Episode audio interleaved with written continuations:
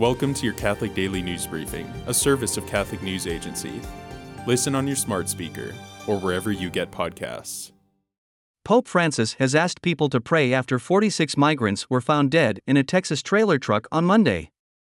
I sorrowfully heard the news of the tragedy of the migrants in Texas and Melilla, the Pope said in a social media post on June 28.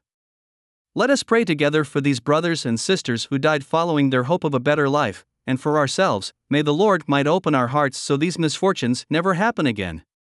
The migrants were found dead in an abandoned tractor trailer in San Antonio, Texas on the evening of June 27. 16 other people were hospitalized, including four children, according to the Associated Press. St. Colman Chapel, which was discovered burned to the ground the morning of June 27, was the last surviving remnant of a once thriving Irish immigrant community in West Virginia, and its adjacent cemetery marks the final resting place of many of those Irish Catholics. The chapel burned under suspicious circumstances the night of June 26 to 27 and is being investigated as arson, according to the local volunteer fire department. The Diocese of Wheeling Charleston told CNA it is saddened to hear of the devastating fire at the historic St. Colman Catholic Church near Shady Spring, West Virginia. Thankfully, no one was inside the building when the fire occurred and the structure is a total loss. The church, which was placed on the National Register of Historic Places since it was built in 1877, was not regularly used.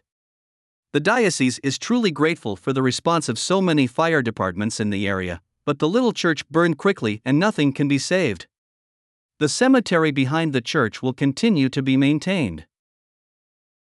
Today, the church celebrates Saint Irenaeus of Lyons, a 2nd century bishop and writer in present day France.